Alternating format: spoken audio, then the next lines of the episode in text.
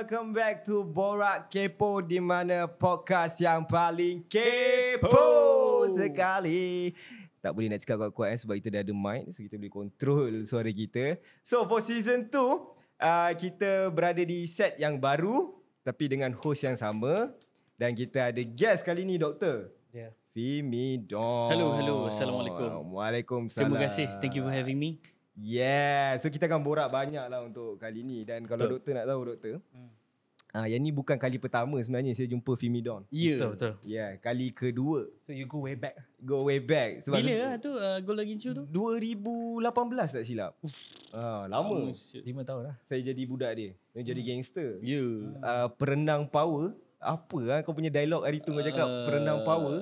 Apa, apa aku punya itu paling tenang power lah yang menjadi lah, lah. Itu yang kan. jadi Ah. lah. Memang memang jahat betul lah. Kalau korang nak tengok betul for context korang boleh pergi tengok Golden Ginju 2. Betul, ada dekat uh, Netflix. Betul. Netflix sponsor lah kami. Kita dah kita dah masuk Netflix kan. Kita dah masuk Netflix Power Wala-. Walaupun uh, dalam 5-6 saat je saya punya scene Itu pun scene nampak hidung tepi je Tak ada dalam satu frame kan But okay lah kan uh, scene tu yang membuat anda famous. lah. Eh, Itulah tapi sebab itu. kita punya scene lah penyebab the whole plot of the story yes, sebenarnya. Betul betul betul Tapi bila cakap pasal berlakon tu kan Hmm. Tengok Fimi time tu tak ada tak ada skrip pun sebenarnya. Kan? Se- sebab uh, pengarah tu datang Fimi uh, cakap macam ni eh cakap macam ni eh. you dah biasa kan macam okay okay okay dia dia try 2 3 line pam terus jadi So improvise lah semua. Yeah, so basically dia orang ada guide. So maksudnya untuk pelakon yang datang sebagai cameo so kita tak dapat full script. Hmm. So kita akan dapat like a very small booklet. So dia bagi tahu pasal watak apa semua kan. So bila dapat cak eh lah mana dialog aku ni kan aku datang hari ni untuk bontat je ke. So uh, Umi Sawana tu kata uh, pengarah kita dia kata Okay apa kau akan cakap kalau kau dalam situasi ni? hmm. Uh, so dia cakap okay kalau cakap macam ni boleh tak? Oh itu jahat sangat kan. Kalau macam ni itu tak impactful sangat. So itu yang dapat perenang Perenang terhandal power, tu lah, perenang power tu lah kan. tu. So dapat dialog tu kita lock, kita rehearse 2 3 kali and then kita proceed with that So dialog. peranan Adan masa tu apa? Saya dialog dialog saya sikit je Ha. tapi banyak take. kau jangan menipu Ah, kau okey. ba- Saya banyak Kau lah. okey, so, sebab okey. tu sebab saya tak silap dalam kamera tu ada satu frame muka saya kan muka aku. Tapi mungkin dialog tak berapa ngam time tu. So dia ambil yang separuh je. Tapi yang best ni saya tengok Vimi dia reels dia pam terus jadi. Dia pilih depan cam dia terus jadi. So apa yang aku boleh nampak memang Hmm. dia dia dah lama. Yeah, Alright, yeah, dia dah yeah. lama berlakon kan. eh. Daripada kecil dia berlakon kan. Hmm. So nak tahu juga bila bila kau mula berlakon ni sebenarnya? Bila kau jadi orang kata pemain seni ni? Oh cik cik. Ah. Okay, Penggiat sebenarnya seni ke? penggiat Ah, seni. penggiat sebenarnya uh, kalau nak katakan serius dapat watak masa umur 5 tahun. 5 uh, tahun ada satu watak nama watak tu Nuih untuk uh, telemovie yang bertajuk Kudrat. Hmm. DRTM. Hmm. Masa tu saya umur 5 tahun maksudnya 1998, 99, 2001, 2, 2002. Pada tahun 2002. Tapi sebenarnya masa saya umur berapa bulan eh saya dah pernah berlakon juga. Hmm. Ha, ada satu iklan TM TVC. dulu Ah. ha, ada ketuk pintu. So siapa yang push tu? Masa tu uh, masa kakak saya berjalan-jalan main dekat food court tu ada seorang producer tu cakap is this your daughter? Dia cakap dia cakap hi this is my mom, this is my dad, that's my brother crawling like a crocodile sebab kakak comel. Punya orang tu involved in talent agency at that time. Ah so start daripada situ kita pergi casting lah apa semua. Ah rezeki lah. Hmm. Tapi sap, macam mana uh, orang kata kau boleh jadi serius ke arah lakonan tu? Uh, macam mana? Siapa yang menggerakkannya? Sejujurnya untuk katakan aku memilih berlakon quite recent. Aku rasa aku memilih industri lakonan ini sebagai satu career, sebagai satu kejayaan, sebagai satu pekerjaan baru lima tahun lepas rasa. Hmm. Uh, sebab aku tak pernah berpeluang untuk memilih pun. Aku tak memilih industri ni. Uh, rezeki maksudnya ada orang macam nak ber, end up dalam industri tapi aku tak pernah. Tak pernah macam oh, aku memilih lah industri ni tak sebab aku mula daripada umur 5 tahun. So macam budak lain umur pukul 6 petang pergi taman. Aku pukul 8 pagi kena dekat set. Hmm. So kalau tak ada set dia jadi moody, jadi tak best, so, tak, tak pergi sekolah pula kan sebab dah terbiasa kan. So memang tak pernah throughout daripada 5 tahun, 6 tahun sampailah ke umur 18 tahun tu tak pernah pun memilih berlakon ini sebagai satu kerja. Dia sebagai satu benda yang macam mana budak wajib pergi sekolah, Betul. Macam itulah saya wajib pergi set. Hmm. Ah. Jadi rutin lah. Jadi rutin, yes. Yang macam kudrat tu drama. Ah drama. Drama tu bertentangkan apa dan apa watak kau dalam kudrat tu? So aku watak Nuih, aku ada uh, single mother, aku ada kakak seorang. uh, kita orang kerja itu ni hidup susah. Lepas tu tidur dekat dalam uh, hutan uh, mak menori getah. Uh, macam tu lah. So kudrat seorang mak menjaga dua dua orang anak. Hmm. Lepas tu hutang, lepas tu kena serang. Macam tu lah. Very simple classic movie tu lah. kau jadi anak dalam tu. Betul. Umur pun 5 tahun tu. Hmm. So bagi aku watak tu dah berat dah sebab cerita Betul. dia agak agak berat kan. Yeah. Bukan cerita komedi ke atau Hmm, apa. hmm, hmm, hmm. Ad, kau kena menangis ke dalam cerita tu? Ada. Betul. Ah. So ada. macam mana macam mana time tu 5 tahun dan kau kena menangis? Aku rasa aku tak faham pun konsep pada masa itu apakah itu berlakon. Hmm. Ha, tapi bila orang cakap okay bila mak awak cakap macam ni awak kena cakap macam ni. Ha, cakap okay faham. Ha, bila aunty ni cakap macam ni abang cakap macam ni. Okay. So pada saat itu dengar je dialog tu terus berdialog lah. Terus bercakap tanpa tahu apa sebabnya. Ha, tapi pada saat itu dia dah faham sikit konteks akan uh, oh ini adalah berlakon kat reality. Hmm. Uh, pada umur 5 tahun tu dia dah sedar akan uh, perbezaan itu. Kan? Cuma pada saat itu sebenarnya tak tahu mak suruh nangis-nangis lah kot rasa kan. Tak kekok pula. Tak. Ada eh? Sebab saya daripada umur umur berapa bulan tu 11 bulan tu sampailah saya ke umur 5 tahun tu saya mingle around dengan orang yang jauh lebih dewasa. Saya umur hmm. setahun, dua tahun dah bekerja dengan orang yang umur 30, 24 apa semua kan. Hmm. So kawan-kawan saya semua memang orang-orang yang lebih dewasa daripada saya. Hmm. So dia depan kamera bukanlah satu benda yang eh kamera ah, tak tak ada. So dia seumpamanya kalau budak umur 5 tahun suruh pegang motor dia akan awkward kan. Ah, tapi umur dia dah 10 tahun dia dah tahu dah selok-belok motor tu. Ah, macam itulah saya dengan industri. Hmm. Ah, Pada usia waktu 5 tahun tu, fame dah sampai ke belum? 10. Belum. Belum ya? So film datang uh, dia umur 7 tahun dulu ada iklan jalan raya lintas tengok kiri tengok kanan. Hmm. So itu among school tahulah. Ini budak yang lintas jalan tu kan. Lepas tu uh, ke Bong TV9. Hmm. Ada Ikwan, ada Maisara kan. Dan selepas itu ke yang ni lah Puteri Syazlan. Hikayat Puteri Syazlan. Yeah. Dan Hikayat Puteri Syazlan tu mengubah uh, view industri terhadap saya. Hmm. Bukan saya punya view terhadap industri. View industri terhadap saya sebab itu adalah macam, oh budak ni boleh berlakon semua benda-benda macam tu. Sebab Hikayat Puteri Syazlan 3 season. Hmm. Hmm. So macam memang 3 tahun tu live in leisure lah kan. Tapi sebelum sebelum kita ke Puteri Syazlan nak Hmm. patah lagi balik. Okay. Dalam family, Hmm. ada ke orang yang yang seni ni? Okay. So my mum she is involved in accounting dan juga dia adalah seorang penari dulu. Okay. Uh, ayah saya seorang pengukir. So dia dia punya involvement adalah dia buat mock-up uh, Sunway Pyramid punya kepala dulu. Oh. Ah, lepas tu dekat kalau pergi Petro Science kan ada Family One punya kereta yang mock-up buat daripada fiberglass tu my dad buat. Hmm. Uh, Masih buat? Tidak, dia dah sekarang my dad dah stroke for 7 years. Hmm. Ah, tapi right before dia kena stroke dia buat lagi. Hmm. Ah, so masa tengah proses dia tengah buat tu dia kena stroke lah. Uh, yang involved in acting my sister, my brother, myself lah. Tapi abang saya dah kahwin dah berhenti, kakak saya dah kahwin pun dah berhenti. Dah. So macam mana Fimi handle fame tu waktu umur tujuh tahun yang mungkin kita sendiri ataupun pendengar Hmm. tak boleh imagine umur tujuh tahun semua orang dah kenal kan. Tujuh tahun dah famous. Ha. Hmm. Saya pun tengok Puteri Syazlan tu dengan buku dia tu kan. Ha, nak buat apa ni kali ni kan. Ya, yeah, ya. Yeah. Uh, sebenarnya dia gradually. Hmm. Ah, dia tidaklah one night punya popularity yang macam oh terus stop. Contohnya macam masa saya masuk sekolah di Kota Damansara Section 7 tu ada cikgu yang macam awak ni yang uh, dekat tu kan. Ah, kita pun tak faham macam ah, saya lah. She just acknowledge macam oh ya yeah, aku pun nampak aku kat TV. And orang lain nampak. So konsep tu dia dah faham macam oh ada orang kenal aku lah based daripada TV. So start di situ sekolah dah start bersembang macam eh kau kat dalam TV budak-budak Persebaya. And then bila pergi ke location orang acknowledge juga. So lama kelamaan dia bukan satu benda yang macam eh kenapa dia kenal aku? Tak. So dia jadi macam semua orang tahu aku in the sense of sebab sebab dia di daripada skill yang kecil daripada sekolah. Lepas tu dia ke jiran, lepas jiran dia ke random people kat restoran, daripada random people ke restoran. Makin lama dia dah jadi satu norma juga. Hmm. Menegur menegur orang dan ditegur oleh orang bukanlah satu benda yang sangat berbeza, ah, sangat dekat. So, macam macam mana zaman Fimi masa sekolah pula dengan dengan kejaya sebagai uh, pelakon. Lepas tu kena juga pergi sekolah. So, Betul. Macam mana So- handle dia? Ada satu Ke cerita Ponteng.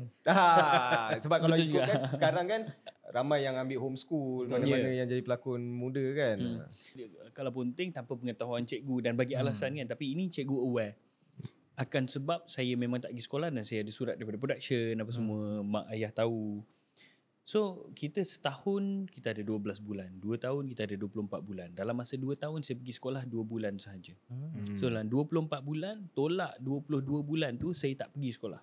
So ada dua bulan je pergi sekolah. Itu adalah setiap minggu kepada exam di setiap tahun. Hmm. Ah kan setiap tahun uh, setahun kita ada empat awal, pertengahan, pertengahan, hujung kan. Ah so seminggu, seminggu, seminggu, seminggu. Ah lagi seminggu, seminggu, seminggu, seminggu. Ah, so dua bulan je pergi sekolah. Itu adalah peringkat Shazlan season 2 dan 3. Ah so pada saat itu memang tak kenal siapa budak kat sekolah. So memang pergi sekolah memang ada satu meja dedicated to me only. Ah sebab belajarnya dekat location. So budak-budak lain tak tak iri Eh, hati dia, ke? dia, orang, dia, orang, dia, orang, dia orang tak kenal pun untuk diiri hatikan. Hmm. Ah, kan. So adalah seorang kawan yang macam eh lama ni tak jumpa macam itulah. Tapi I was very small and budak-budak punya attention span kan macam oh okay hilang dia boleh fokus ke benda lain. Hmm. So eventually macam I don't really have friends lah at that moment kan. Kecuali UPSR lah baru fokus sikit dengan sekolah. Siapa aja di set? Uh, ada hire lah, Ada hire, tutor semua. tutor. Ah. Macam mana bila ke sekolah menengah? Macam mana ke sekolah menengah pula? Okay, sekolah menengah uh, pindah randah juga sebenarnya. Eh tak tak, ada dua. Satu Kota Damansara Section 4 dan Kota Damansara Section 8. Hmm. So dua-dua ni dia tidak begitu berat in the sense of saya punya lakonan. Ada tapi mungkin dalam setahun tu mungkin 3 4 bulan tak pergi sekolah. Ah Hmm. tapi selebihnya pergi. Hmm. Ah tapi dia gradually lah bukanlah sebulan sebulan kan so, mungkin seminggu ni tak pergi, sehari tak pergi, dua minggu tak pergi semua. So total lah dia jadi 2 ke 3 bulan tak pergi sekolah. Itu adalah kerana um, dia saya yang memilih macam alamak tak ada kawan lah. Ah macam tu kan. So family pun macam okey lah. Uh, bila ada peluang cuba untuk minta dekat production untuk bagi shoot selepas sekolah. Ah yang itu baru rasa penat lah. Hmm. Yang itu rasa penat sebab sekolah kerja, sekolah kerja. Ah, bila dah masuk sekolah menengah pula dah tahu apa itu masuk tanggungjawab. Hmm. And sebelum itu dia saya bertanggungjawab sebelum saya tahu apa itu maksud bertanggungjawab. Hmm. Bila dah masuk tingkatan satu, tingkatan dua dia macam oh Oh kita ni saya ada payment. Dan bila ada payment Kita ada keinginan nak beli barang. So kalau aku kerja Aku akan dapat nak beli apa-apa.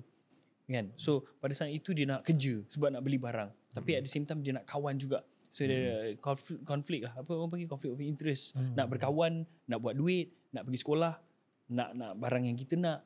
And at that time juga Tak ada budak lain dekat sekolah tu Yang ada duit sendiri. Betul. ha, kan? So time tu Filmidon nak apa saja dapat ke?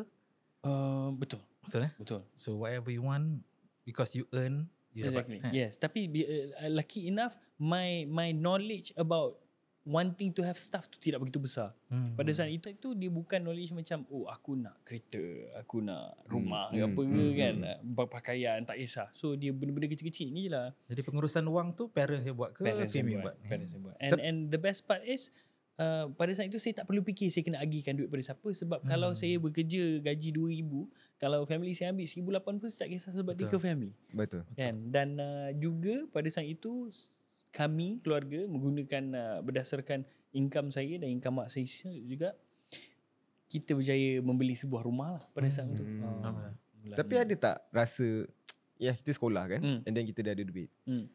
Rasa tak perlu ke aku nak belajar lagi biar aku kerja je. Hmm. Oh, Kan? Um, Sebab sekarang kebanyakannya kebanyakannya semuanya macam tu betul, lah. Betul, Siapa betul, yang betul. jadi influencer buat apa aku nak pergi sekolah biar aku buat duit uh, buat video 2 3 minit dapat 3 4 ribu buat apa aku nak belajar betul tak? betul. Ha.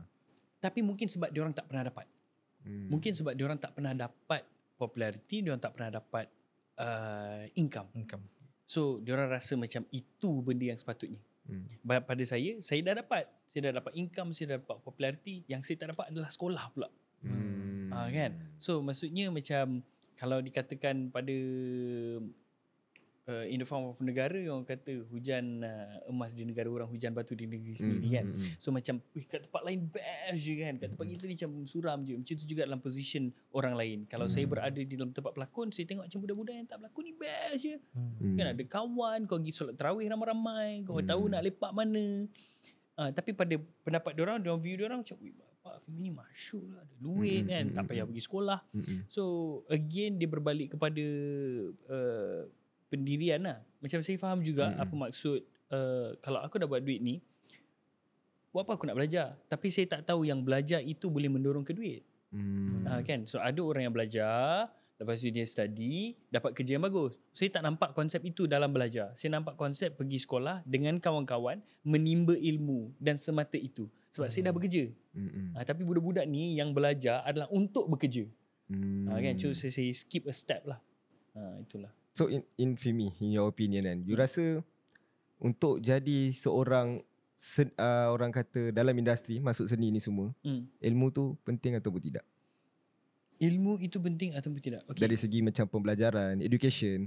Okay, uh, okay, faham. Hmm, dia macam ni lah. Kalau awak, uh, okay, okay. Kalau awak ada satu tempat untuk repair kereta, Hmm. buat apa awak nak ada knowledge culinary? Hmm. Kan, itu pada pendapat saya. Ha, so, kalau ada cara untuk awak belajar repair kereta dengan sendiri dan efficient, by all means go ahead sebab itu apa yang awak minat. Dan kalau awak rasa dia boleh monetize dari segi itu, by all means study lah. And kalau awak nak teruskan study dengan pergi ke universiti untuk belajar tentang otomotif ke apa ke, pergi. Ha, so, knowledge itu penting kalau itu apa yang awak nak buat. Hmm. Ha, kan? Tetapi ada orang yang hargakan ilmu juga. Kan? Ha, macam contoh saya berlakon. Tapi saya nak belajar psikologi Mm-mm. kan? Uh, in a way it relates to my acting. Uh, tapi ada juga this side of me yang oh aku nak belajar juga kedokteran uh, faham tak? Benda-benda macam tu. Dia berbalik kepada individu. Sebab kalau kalau katakan awak pelakon dan awak nak belajar tentang kimia apakah signifikan kimia itu kepada industri yang sedang membantu awak stable dari segi financial ni? Kalau tak ada tak perlu lah belajar. Tetapi kalau kau ada keinginan nak belajar pergi lah. Itu pada pendapat saya. Uh, dan ilmu itu penting atas dasar industri yang kita berada. Macam saya, saya berlakon. Sepanjang 20 tahun saya berlakon. Uh, katakan saya start 50, eh, 15 tahun. Uh, umur 20, 15 tahun saya dalam industri. Tidak ada sikit pun ilmu lakonan secara teorinya ada dalam saya. Hmm. Tak ada.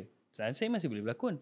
Hebat pula tu kan 15 tahun. Tetapi bila tibanya saat awak bekerja dengan orang yang baru 3 tahun belajar teori acting, oh dia jadi bodoh lah. Hmm. Betul. Macam eh bodohnya aku 15 tahun ni aku berlakon. Mm-mm. Tapi budak ni tahu ni teori Stanislavski lah apa semua. Ah, So knowledge itu penting kalau dia berbalik kepada industri yang kau minat. Ah, faham tak? Hmm, Faham. So belajarlah. Ilmu ni benda yang takkan habis kat dunia ni ilmu. Mm-mm. Kan? So kalau nak belajar belajar. Kalau orang kata apa yang apa yang kalau kau nak ada semua benda apa yang kau nak ada aku nak semua ilmu ilmu. Hmm. Aku nak semua ilmu yang ada tu aku nak. Aku tak nak duit sebab bila aku ada ilmu aku boleh buat duit. Hmm. Kan? Bila aku ada duit belum tentu aku boleh belajar ilmu kalau aku tak nak belajar pun. Hmm. Ha. Ha?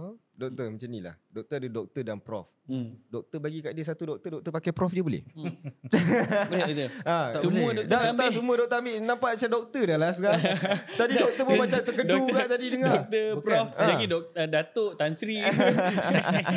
tak, tapi saya saya melihat yeah. Fimi ni sebagai individu yang resonate walaupun dia tidak ada qualification Hmm. uh, universiti, Betul tapi dia um, resonatekan kenapa tujuan utama kita mencari ilmu. Hmm. Kalau kita meninggal ada tiga perkara yang kita bawa sekali ke sana Mm-mm. dan salah satunya adalah ilmu yang bermanfaat. Hmm. Betul Dia tidak dia tidak akan nilai berapa duit gaji kita. Hmm. Hmm. Gaji kita yang kita dapat, duit lagi penting daripada ilmu, tidak akan dinilai di hari sana. Hmm. Dia akan di, menilai ilmu yang dimanfaat.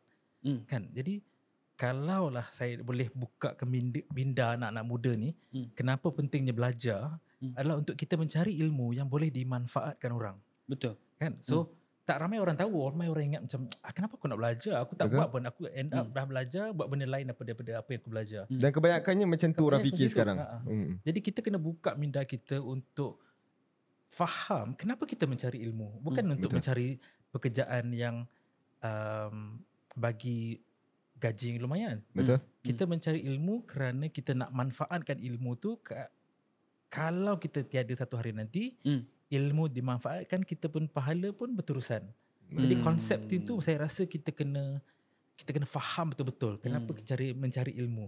Ayat pertama Quran, saya bukan ustaz tapi um, dia suruh kita baca, dia tak suruh Iqra. kita download. Betul. Betul. Kita tak suruh kita download. Hmm. Betul. Betul. Which Betul. banyak student sekarang Download kan access semua percuma di hujung jari. Betul Nak dapat information tak macam dulu kita kena pergi library. Mm-mm. Sekarang semuanya di hujung jari. Nak tak nak je buat baca. Betul Kan? So saya pun ada masalah untuk men- nak minta student-student saya baca. Hmm. Benda tu memang satu masalah kerana dia instant gratification. Hmm. Bila kita dapat benda tu senang, kita ignore. Mm-mm. Okay, tapi Betul. ha, jadi saya saya nak terapkanlah juga ilmu tu penting sebab di hari sana nanti itu yang akan diukur. Mm-mm. Bukan title doktor, bukan title professor, bukan Mm-mm. title apa benda lah. Jadi Mm-mm. itu pandangan saya lah. Mungkin Hmm. saya salah tapi saya rasa dah dah bertahun saya belajar itu matlamat utama kenapa kita mencari ilmu. Hmm. Dan berbalik pada apa yang doktor cakap Iqra tu saya ada buat satu teater tajuk dia IQ Rock. So bila baca Iqra so memang ada dia dia, dia skrip pertama perkataan pertama dekat dalam skrip tu Iqra Iqra Iqra bacalah bacalah bacalah. Iqra bismi rabbikal ladzi khalaq. Bacalah dengan nama Tuhanmu yang Maha menciptakan. Hmm. Bacalah merupakan perkataan pertama yang diturunkan oleh Tuhan. Hmm. Kan bukan sujud, bukan solat, kan sembahlah aku. Tak, Tuhan tak Hmm. cakap. Tuhan kata Betul. bacalah. Kan? So apa kau buat? Baca. Kalau nak baca Bible, bacalah Bible. Betul. Baca Quran, bacalah Quran. Sebab bila kita baca akan akan ada satu benda yang kita belajar. Contoh macam uh, kita kita baca satu paragraf tu dan ada satu perkataan tu kita tak tahu, kita Google apa maksud perkataan tu, itu pun dah Betul. dah belajar. Mm-mm. Uh, dan saya rasa ilmu yang saya lalui sepanjang pengalaman 20 tahun saya berlakon kosong sebab saya tak baca satu pun yang mengenai acting. Berlakon. Hmm. Dia melalui pengalaman dan dia tak solid, dia dia tak kukuh. Hmm. Ah. Macam mana Fimi, Fimi tahu yang Fimi ni adalah seorang pelakon? I mean like bila kita Fimi dipaksa berlakon ataupun nak berlakon? Saya tak dipaksa dan saya tak pernah nak ataupun tak nak. Hmm. Tetapi saya dah ada di dalam industri itu. Okay. So uh, dia bukan uh, itulah. So quite recent baru saya menerima itu adalah satu pekerjaan. Hmm. Saya jadi macam oh, okay kenapa dia orang bayar aku a certain amount per day kan kenapa contohnya macam kalau kita kerja dekat uh, 99 Speedmart okay kenapa satu jam shift aku sekian-sekian amount apakah masuk overtime kan Hmm. apakah maksud uh, unpaid leave Hmm. Oh itu sebabnya. So Hmm. sekarang ni quite recent 20 tahun baru saya faham. Oh ini sebab dia kenapa dia orang untuk telemovie dia orang bayar per day. Mm. Untuk series dia orang bayar per episode. Mm. Kan untuk filem dia orang bayar per uh, per, per, per scene. Mm. Uh, so bila kita tahu sebab kenapa uh, kita dapat sesuatu akan benda yang kita provide and then kita akan faham dan kita akan buat dengan lebih penuh kasih sayang lah.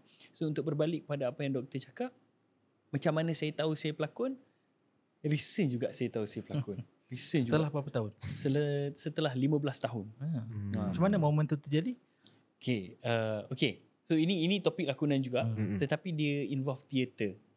So uh, masa umur saya 20 18 18 tahun macam tu saya buat satu uh, telemovie yang bertajuk Balapan. So bila Hmm. saya berlakon saya sampai dekat set uh, sampai dekat script reading tu so adalah talent-talent pelakon-pelakon lain datang. So tengok seorang budak ni kan alah, budak ni dengan rambut rambut pegang rambut pegang topi sengit Hmm. kan. Ke? Eh bukan bukan. bukan. Bukan bukan bukan.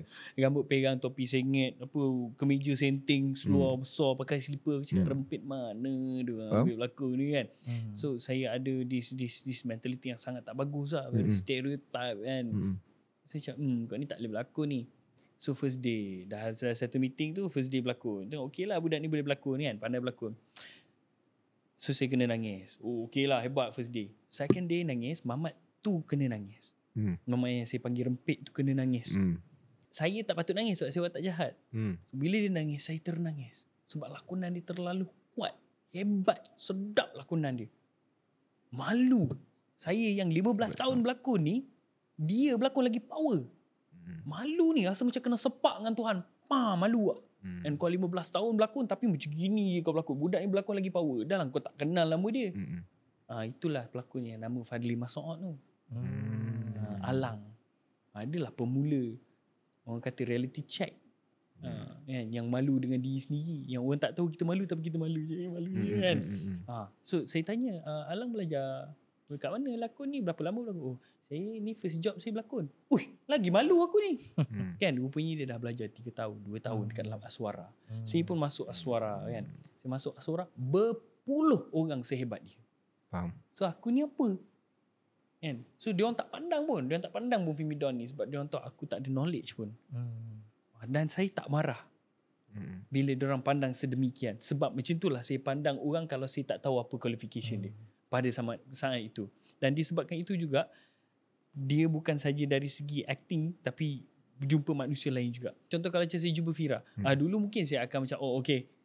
Fira hanyalah seorang manusia. Hmm. Kan aku pelakon kot. Hmm. Ah tapi dah sejak-sejak kena sepak dengan Tuhan ni dah malu. Hmm. Ah so perangai yang memandang rendah kepada diri sendiri tu lebih hebat. Hmm. Ah si memandang rendah akan diri sendiri. So se- disebabkan itu juga nama teater saya OWN. OWN. Hmm. Masa saya berlakon teater dekat Suara yang orang tengok uh, Alang. Fadli Masuk nama dia Alang dan Fimi Don. Orang tak nampak nama Alang. Orang nampak nama Fimi Don tu. So orang pergi tengok teater. Si ada fan-fan ni kan ada 300 ribu followers kat Instagram tu. Kan ada lah. Uh, 300 orang datang tengok show. Wow, wow. Tengok Alang tu berlakon lagi power. Orang tak tak gambar dengan aku, babe. Hmm. Orang tak gambar dengan Alang. Betul. Dan aku tak marah pun peminat tu untuk tak tak gambar dengan saya. Tak marah. Tak gambar dengan dia sebab dia lebih layak. Hmm. Ha, sejak tu nama tukar Fimidon jadi ON sebab malu. dan dan itu tidak akan meletakkan benchmark pada orang. Orang tak tahu pun ON ni siapa. So orang datang sebab nak tengok teater. Dan kalau kau tengok aku dan kau rasa hebat maka teater itu hebat bukan aku. Pernah tak tak puas hati dengan lakonan yang dibuat kat set Uh, benar tu. banyak kali? Ha, banyak kali. Banyak kali yang kita from Saga With Love baru keluar ni. Hmm. Dia jadi tak puas hati. Kenapa aku buat macam tu? Kan betul lah. Hmm. Hmm. Ya, tapi itu adalah selepas selesai sunting Hmm. kan dia orang dah letak muzik macam alah kalau aku tahu dia letak lagu ni aku akan menangis macam ni Hmm. kan kalau aku tahu dia letak bunyi bunyi macam ni aku akan buat lawak macam ni Hmm. ha, faham. tapi sebab kita tak nampak dan itu luar kuasa kita tapi kita je tahu kemampuan kita aku boleh buat lagi baik Hmm. tapi orang lain tengok orang macam uish Fimi power lah sebab aku tak boleh buat pun macam Fimi Ha, Boleh kan? tak Fimi terangkan kepada pendengar So, uh-huh. macam mana proses nak menangis tu kalau kat kat berlakon lah. Ada Ini- buat menangis? Uh, short film je Short lah. film. Uh, short film je lah. Uh, je. tapi method dia berbeza lah dengan Letak dalam lakonan. Uh, tak, memang dia suruh macam kau kena bayangkan lah apalah. Eh. Tapi short film dengan uh, film beza sikit kan. Uh, so Hmm. macam mana kalau Fimi Ha, nak Fimi pula macam mana menangis? macam mana method? Ah. Hmm, saya rasa oh, betul untuk filem dan short film berbeza sebab skalanya berbeza Hmm. kan. Filem very big Betul. kan besar dan kita tak boleh buang masa semua orang. Betul. So kita kena lebih cepat. Macam short film very independent. Tak Betul. apa kita lajak 2 3 hari pun tak apa Hmm, kan. Tetapi macam macam macam mana method sekalipun uh, macam mana berbeza sekalipun kita kena menangis lah Hmm. kan Ah, dan, dan kalau katakan nak gelak nak gelak dan nak menangis itu menggunakan dua metod yang sangat berbeza. Betul. Uh, tapi tak kisah short film ke filem ke kita tetap kena menangis dan kita boleh apply metod yang sama. So ada banyak doktor. Hmm. banyak doktor dia ada dia ada Bragg lah dia ada Stanislavski lah. Itu pun saya tak sui. Dekat dalam Stanislavski pun ada uh, inside out ada ada apa observation ada memory recall. Ada banyak sangat method tetapi method ini uh, sekadar apa apa apa masuk method dalam bahasa Melayu uh, Kaedah. kaedah hmm. dia adalah kaedah je Ah, so saya ada kaedah saya sendiri. Ah, so siapa-siapa boleh create kaedah sendiri. Ada ada pelakon yang macam nak nangis saja eh. Pa dia sepak diri dia. Kan dia sepak ataupun dia Hmm. jolok tekak nak muntah bagi mata kuning, ah, mata mata mata merah Merah. nak nak nak nak keluar air mata.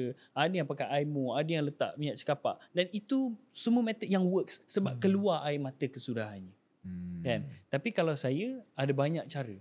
Ah, Cara yang salah- serang, sering guna?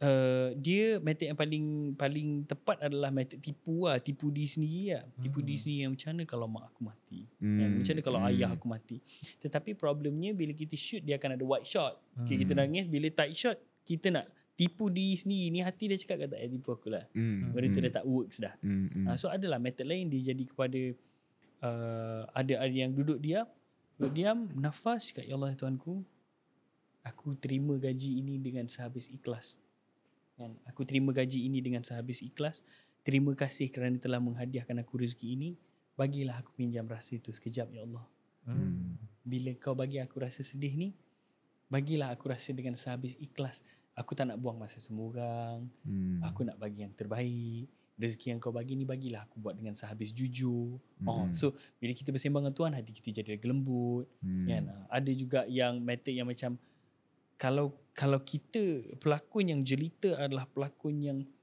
menerima keburukan dia. So seburuk-buruk pelakon, ah itu lawang kau kat dalam skrin lah. So kita duduk apa buruk aku? ah.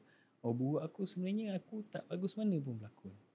Hmm. Kan? So ada banyak ada banyak sangat method. Ada method yang macam bila duduk kalau aku jadi watak ni apa yang budak ni nak sebenarnya? Kalau budak ni kecil sebenarnya dia dia punya contoh dia kena menangis sebab dia dah menang anugerah kan. Hmm. Dia dah menang anugerah tapi ayah dia tak ada. So macam mana nak buat? Okay, sebenarnya budak ni masa dia kecil dulu dia punya impian satu je aku nak buat ayah aku bangga.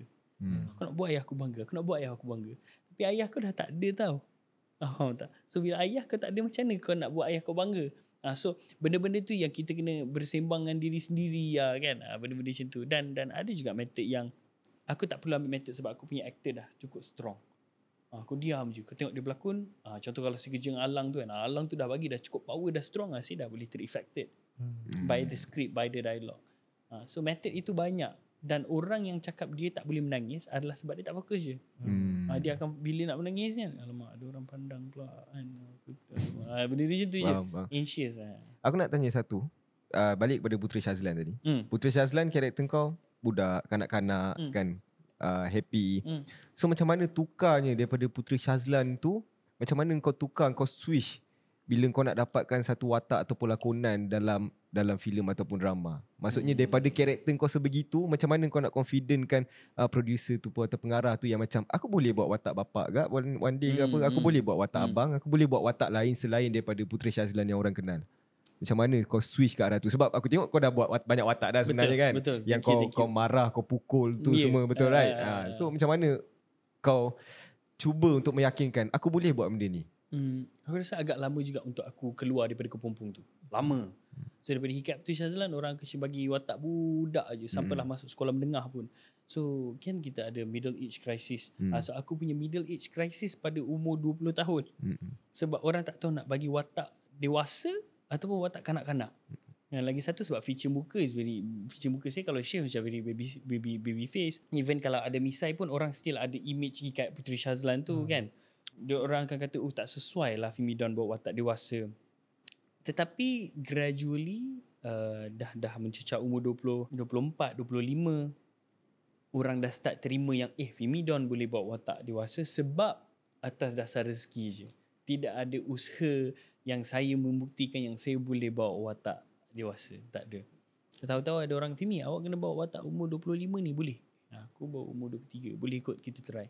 Ha, dari situ effort sendiri lah and effort dia tambah misai uh, cara pemakaian hmm. kan uh, pergi gym sikit ke uh, benda-benda macam tu lah uh, hmm. tetapi uh, very good question sebab sebenarnya saya tidak ada apa-apa usaha untuk convincekan siapa-siapa hmm. pernah hmm. tak terbawa karakter yang dilakonkan tu dalam dunia reality Hmm. Tiba-tiba balik tendang semua meja kan Baran oh. kan dah pukul bini semua kan Balik yeah. baran ketuk meja semua kan ha. Saya dia pernah juga dengar orang cerita pelakon kan Kadang-kadang aku terbawa kau Aku tak boleh diganggu beberapa hari kata. Mm-hmm. Betul? Contoh macam Betul uh, Seorang yang sangat saya adore juga uh, Q Haida hmm. Q Haida adalah seorang yang very method bukan, dia, dia bukan very method Dia sangatlah menghargai kerja dia mm-hmm. sehingga kan ada satu job yang dia buat kena buat watak lembut tu mm-hmm. sampai balik pun dia lembut lembut lagi ha, tapi itu adalah atas dasar komitmen dan juga disiplin dia mm-hmm. komitmen disiplin dia dia pergi kerja dia jadi lembut dia balik dia takut kalau dia hilang lembut yang semalam tu dia maintain maintain mm. ada sikit ada sikit lah. cara dia minum cara dia makan so disebabkan benda tu dia dah buat berhari-hari selama dua minggu mm-hmm. benda tu akan susah nak buang juga Hmm. Karakter apa yang Femi lama simpan hmm. selepas syuting? Shazlan? Saya uh, Shazlan tak juga. Shazlan tak. tu very simple lah. Simple. Uh, yang saya baru buat yang baru-baru ni uh, Nenek Bongkok Tiga. Hmm. Nenek Bongkok Tiga tu sebab saya kena cakap Kedah. Hmm. So saya takut kalau To view kan? Untuk view betul hmm. Nenek Bongkok Tiga. Hmm.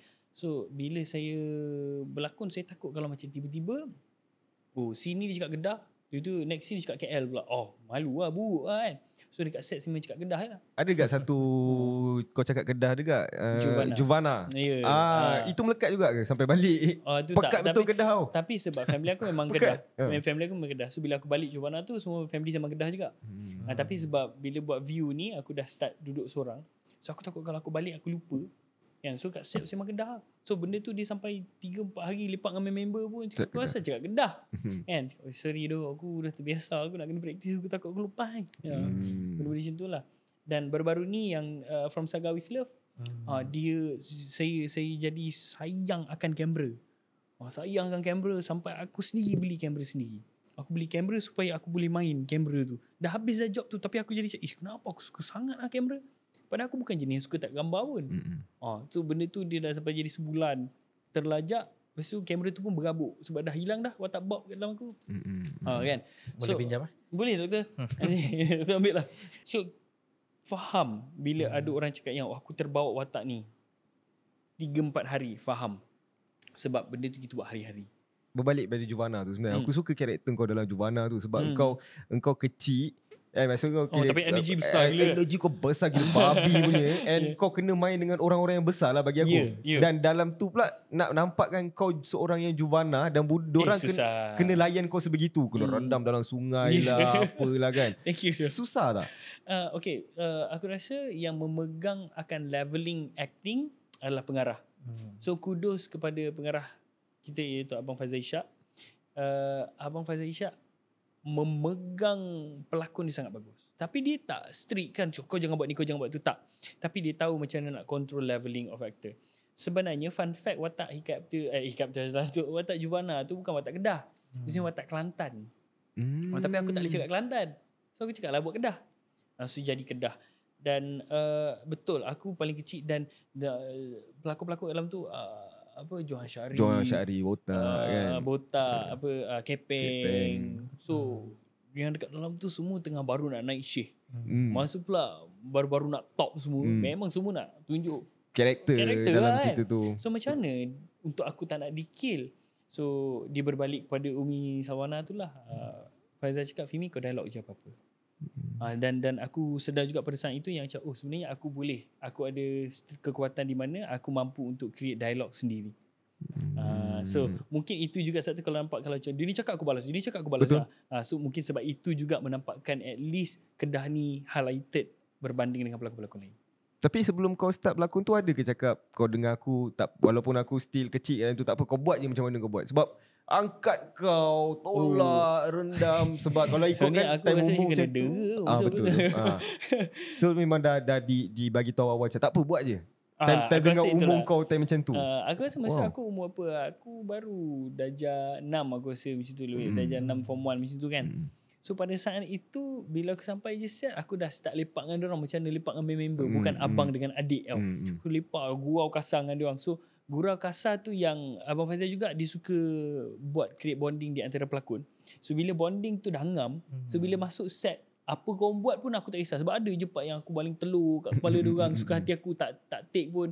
So kalau dia orang dia orang rasa macam okey kalau kau boleh buat macam ni aku boleh buat dengan kau lah. Dan dan dia orang tahulah limitasi dia orang. Ha, dia orang tahulah berlakon macam rendam kepala dalam air tu dia orang tahu itu adalah satu lakonan tetapi dia orang tahu juga yang aku okey sebab itu adalah kerja aku Hmm. ha, so Hmm. tidak pernah discuss yang macam buatlah apa korang nak Hmm, hmm, tetapi faham faham ha, hmm. Dari stunt pula buat sendiri ataupun ada double Juana tu buat sendiri, Sendiri, lah ya? oh Hmm. Kena rendam dalam air Kena ikat kat pokok ke Panjat itu yang sendiri lah Semua tu paling susah sekali stunt Fimi buat? Oh uh, Saya rasa Nenek bongkok tiga juga Sebab kena scene fight. Hmm. So macam contoh Kalau Han Hakim Dengan Merkin Dia orang memang fighter. Hmm. Kan? Dia orang memang belajar Fight Martial art. Ni saya dengan Syafiq Naswi Hmm. Dua-dua tak pernah bergaduh. Kan? Syafiq Nasir daripada Mohsin kan? Saya daripada Hikap Putih Syazlan mana pernah scene action-action ni? So bila saya dengan dia adalah scene-scene yang nak bertumbuk tu tertumbuk betul. Hmm. kan? Ada satu part tu dia nak angkat kaki tu kena kan oh senang oh tunggu jap 5 minit ada part yang nak kena hayun kayu dia tak sempat elak terkena muka Oh, so saya rasa stun yang besar-besar tak pernah tetapi pada saat itu itu dah cukup intense lah tu Hmm. kan uh, Apa apa watak yang kau nak sangat buat? Sepanjang yang aku pernah tengok kau, okay, budak dah pernah bawa. Marah orang pun dah pernah bawa, pukul pukul bini semua dah pernah bawa. hmm. Yang baru punya ni aku tak tengok lagi, tapi aku watak kau kat situ ya jenis Biasa je. fun-fun kan, Ya, biasa-biasa fun-fun, kan. Kamera. Kamera. So watak apa yang kau rasa aku teringin nak bawa watak ni? Yang kau tak capai lagi. Uh, dulu aku pernah nak bawa watak bisu, aku dah dapat watak bisu, buta dapat watak buta. Uh, cacat dah pernah buat. Aku rasa aku rasa aku teringin uh, cerita yang very minimal actingnya. Hmm. Uh, sebab kita Malaysia kita very expressive Betul. kan kita punya reaction macam very besar kan Ha, tapi kalau kita bawa kita scale kita kecilkan acting tu tapi dalam besar aku nak watak itu. Aku tak pernah dapat lagi. Very internal punya acting.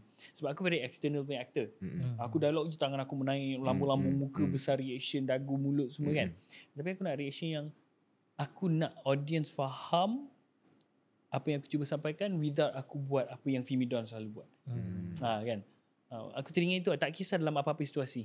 Tak kisah dalam apa-apa drama Okey cakap pasal pelakon nak, Hmm. nak tanya juga pendapat kau. Macam kau berlakon dah 15 15 20 20, 20 tahun. Ha, ha. Apa pendapat kau macam mana dengan orang yang baru berlakon disebabkan dengan follower social media dia banyak saja Hmm. dan diorang boleh dapat fast track terus boleh jadi main dalam drama Soalan ke sensasi ni. dalam dalam filem ke Hmm. disebabkan dengan follower saja. Sedangkan dia tak ada pun experience berlakon sebelum ni, Hmm. baru nak pergi kelas tapi dah terus dapat watak utama. Kerana ada follower 1 Kerana ada million. follower 1 million. Hmm, hmm. Apa pendapat kau? Aku rasa okey je kalau kau ada keinginan nak belajar Hmm. ha, sebab uh, dalam apa-apa industri sekalipun kalau ada rezeki kau masuk belajar kan jangan masuk dan mengambil kesempatan ha, itu yang orang naik sekejap turun sekejap tu sekejap je dah turun naik naik dia sekejap je dan turun dia pun sekejap je pop hilang dah So kalau kau diberikan peluang sebab kau ada followers ramai dan kau masuk ke dalam industri dan kau berlakon, engkau nak berlakon untuk satu job je ke kau nak berlakon untuk banyak job? Kan? So belajarlah. Oh aku dah ada dekat dalam industri ni, aku nak belajar berlakon. Ha, belajar bagus lah. Dan uh, aku I have nothing against orang yang ada followers dan tiba-tiba dia ada followers dan dia jadi pelakon. Aku tak sampai satu juta followers pun. Aku 300 ribu. Tapi tetap satu satu Malaysia kenal aku. Macam mana? How is that fair? Kau ada satu juta pun kalau kau jalan dengan aku kat pavilion belum tentu semua orang kenal kau. Hmm. Ha, so itu adalah rezeki lah. So rezeki aku mula daripada kecil dan followers aku tak tak ramai. Engkau baru mula setahun dua tahun dan followers kau dah ramai dan kau dapat masuk industri pun sebab itu. No problem. Macam mana tu pelakon? Macam mana pula dengan producer? Ada setengah producer Hmm. kalau nak ambil pelakon pun dia tengok follower juga daripada bakat lakonan tu sendiri. Hmm. Dia ambil juga follower. Ada dengar katanya untuk elak apa ni?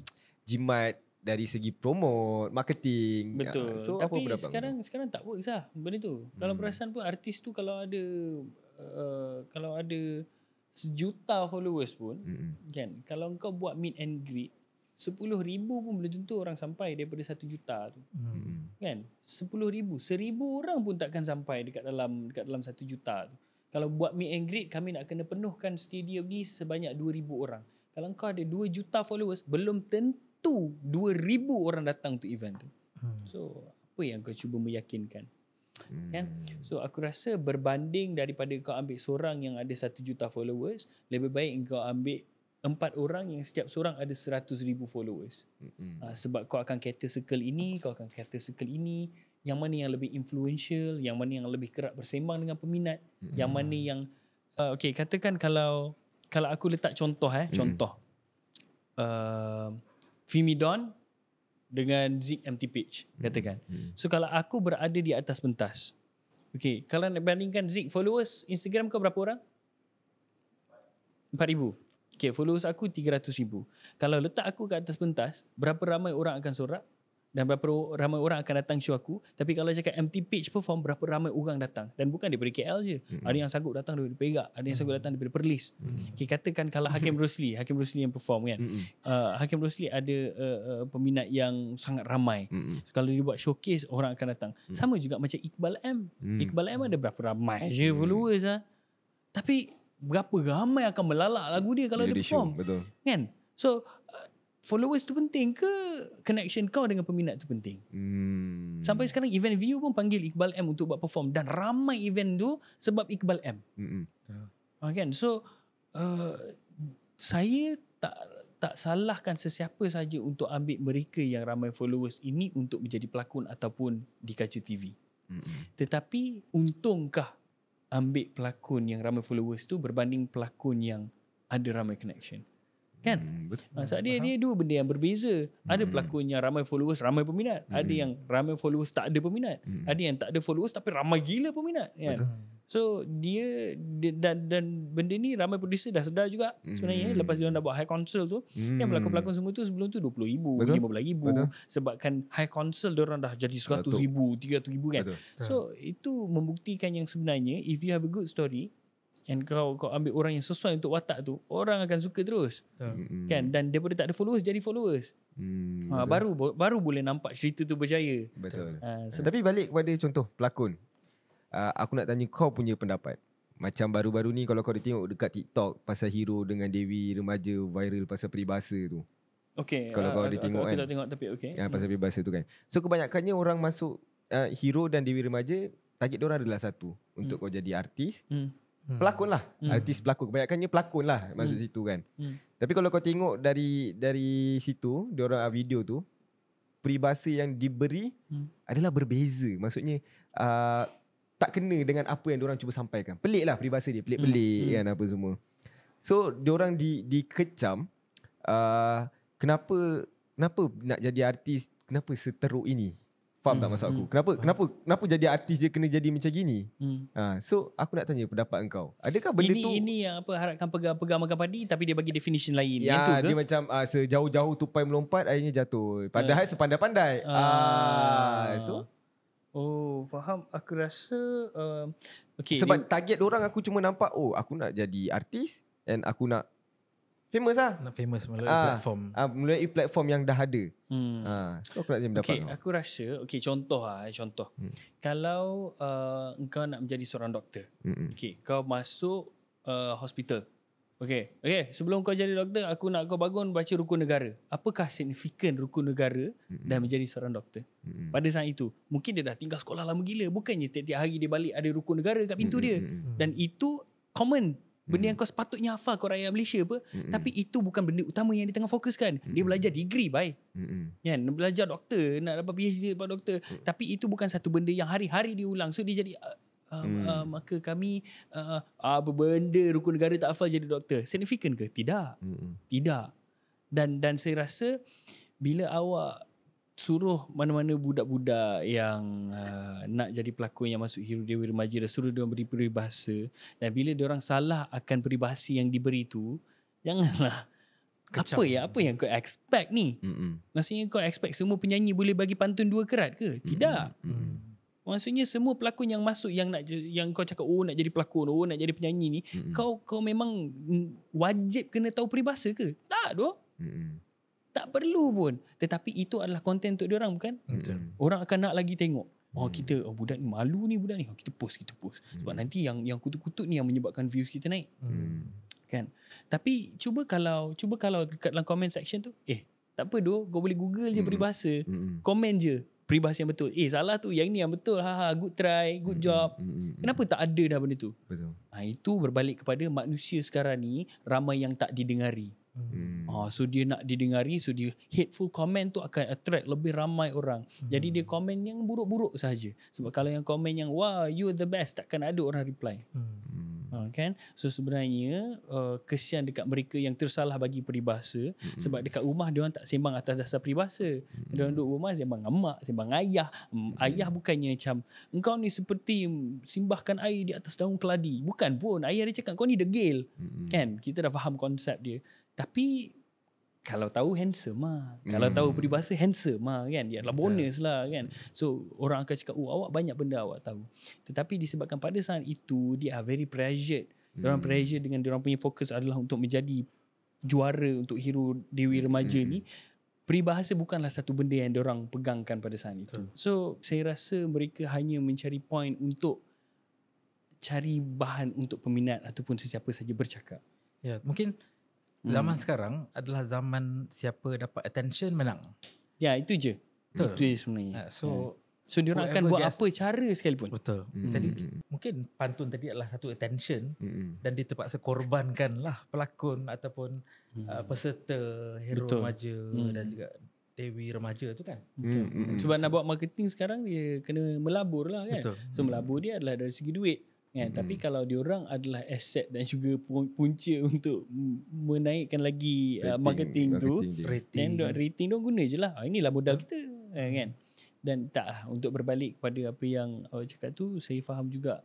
Alamak takkan kau tak tahu satu peribahasa pun. Hmm. Ha, kan kita bukanlah aku cakap kau patut tahu satu peribahasa tak lah tapi Ilmu tu penting. ilmu itu penting. Ha. Back to ni education Ha, juga ha. tu penting sebab kan. sebab kesudahannya kalau kau belajar peribahasa bila je kau nak guna? Hmm. Tak ada pun. Mm-mm. Tapi kalau kalau tiba-tiba diberikan peluang, okey Encik saya bagi Encik 10 ribu kalau Encik boleh cakap peribahasa ni. Hmm. Kau tak tahu kan? Dia macam ni lah uh, beauty pageant kan ada soalan-soalan session. Ya. Dan session tu yang selalu beauty pageant ni buat salah. Hmm. Kan dia jangan reply benda-benda yang tak masuk akal. Yes. Dan time yes. tu lah attention untuk dapat crowd dan followers lah. Betul juga. Ha. So dia pengetahuan am ni dia Penting. sebenarnya penting. penting. Penting. Ha, kan? Tetapi uh, dia berbalik kepada individu tu juga. Betapa amkah ia untuk kau? Hmm. Kan? Contoh macam lipat ke KL, pengetahuan am. Kalau kau nak bergerak daripada sini pergi ke KLCC, kalau kau tak tahu jalan, kau guna apa? Kita pakai Waze. Betul. Itu adalah pengetahuan bagi kau. Itu basic. Tapi kalau orang yang tak pernah ada phone, Hmm. adakah itu am bagi dia? Kan itulah bukanlah itu itu terlalu besar lah contohnya. Betul. Tetapi apakah pengetahuan am untuk budak-budak yang pergi Dewi Remaja ni? Mungkin dia dah belajar muzik Hmm. tapi dia tak belajar langsung peribahasa. Ha, Hmm. Kau tanya dia peribahasa dia jadi bongok dia kan. Mungkin aku pun akan terbongok juga kalau tanya soalan-soalan yang aku tak pernah Hmm. praktis ha, kan itulah. Okay Fimi, saya nak berbalik-balik kepada ni lah. Soalan tentang siapa Fimi Don kan. Oh, So, okay. Uh, boleh nak baru-baru ni saya nampak. Aha, Baru-baru ni saya nampak Fimi ada release satu statement lah. Ya. Ataupun satu identity branding iaitu siapa Fimi Don kan. Okey, okey, okey. Dengar ni, dengar ni. Saya ada, saya ada sikit nak, nak tunjuk. Fimi Don? Eh, ini adalah suara anak kepada doktor. Ha, mungkin nak cerita sikit because bagi saya selalunya lah actor, actress yang shine, yang dapat fame masa dia budak, Hmm. masa dia kecil. Hmm. Especially contohnya Macaulay Culkin yang Home Alone dia sangat Yeah, famous. Yeah. Uh, bila dah besar dia rasa dia tidak seperti yang dia masa kecil. Hmm, hmm, hmm. Zaman fame tu. Macam mana Fimi Don? Siapa Fimi Don dan macam mana Fimi Don kekal relevan Hmm. daripada kecil sampai besar untuk berlakon Okay. dan macam mana apa apa yang membuat Fimi Don kekal relevan sampai sekarang? Hmm. Faham? Yang yang seronoknya dengan soalan saya itu, uh, Fimidon ni siapa adalah pada usia 25 tahun yang sudah berada di dalam industri selama 20 tahun yang dah menang 4-5 anugerah yang dah ada 8 ke 7 lagu yang saya rasa kalau saya pergi mana-mana orang dah kenal saya masih lagi mencari diri saya Hmm. saya masih lagi tak tahu Fimidon ni siapa. So tadi se- sepanjang uh, 59 minit ni kita bersembang tentang industri berlakon betul? Mm-mm. Dan itu tak habis lagi. Perbualan kita ada banyak lagi kita boleh dibedahkan. Mm-mm. Tapi ada side Fimidon yang muzik juga.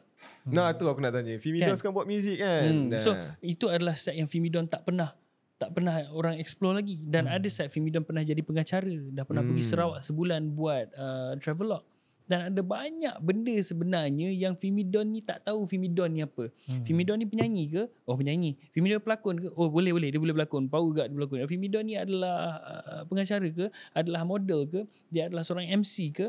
Dan dan saya nampak yang oh Fimidon ni sebenarnya dia power buat semua benda tetapi hmm. 10% out of it only. Hmm. 10%. So aku bukan ada satu major in acting. Tak ataupun in music tak. Tapi I'm very good at acting 10% out of it.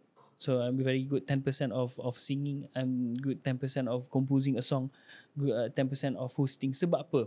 Okay, kalau letak aku dekat dekat depan host, suruh aku berlakon, aku menang lah. Letak depan host, suruh aku menyanyi, aku menang lah. Tapi kalau letak depan host, suruh aku host, aku kalah. Sebab itu adalah speciality dia. Hmm. Kan? Tapi kalau letak dekat uh, contoh penyanyi, lepas tu suruh dia berlakon, tak boleh lah. Aku akan menang lah berlakon. Tapi kalau suruh aku menyanyi, aku kalah lah. Hmm. Okay, contoh saya bagi contoh sekali lagi macam Zik. Zik berada dalam industri muzik sudah beberapa lama. Aku berlakon dah lama gila ni. Aku berlakon daripada tahun 2002. Tapi dia involve dalam 2014 Hmm. di atas pentas yang tahu macam nak control crowd. So kalau katakan aku ni atas pentas, adakah aku jauh lebih hebat daripada Zik? Aku ada persona yang aku boleh hebat. Tetapi pengalaman aku di atas pentas tu berapa banyak? Hmm. Kosong lah tu. Hari tu Johor baru sekali perform. Faham tak? So Fimi Fimi Don ni siapa? Apa? Uh, kalau dia bagus 10% out of everything, what is his core? Hmm. Being himself, what is himself?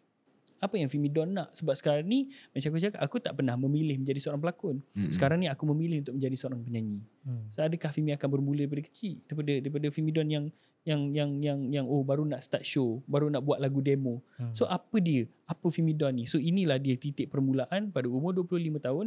Fimi Don ni siapa? Adalah Fimi Don nak jadi apa sebenarnya? Ha, sebab Mm-mm. kalau tanya eh Fimidon tu ala yang pelakon tu. Mm-mm. kan? Tapi ada budak-budak yang tengok gig ala Fimidon yang menyanyi hari tu.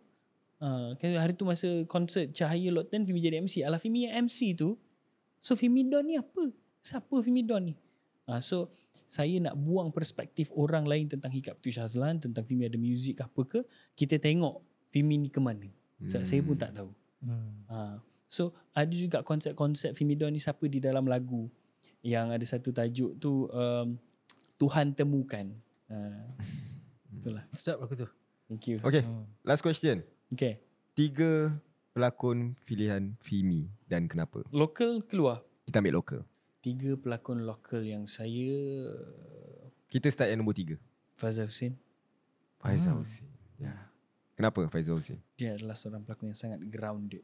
Hmm. Sangat solid. Tapak kaki dia melekat dekat tanah. Bila dia berlakon je, dia lontar je kita. Uff, sedap dia berlakon kan. Hmm.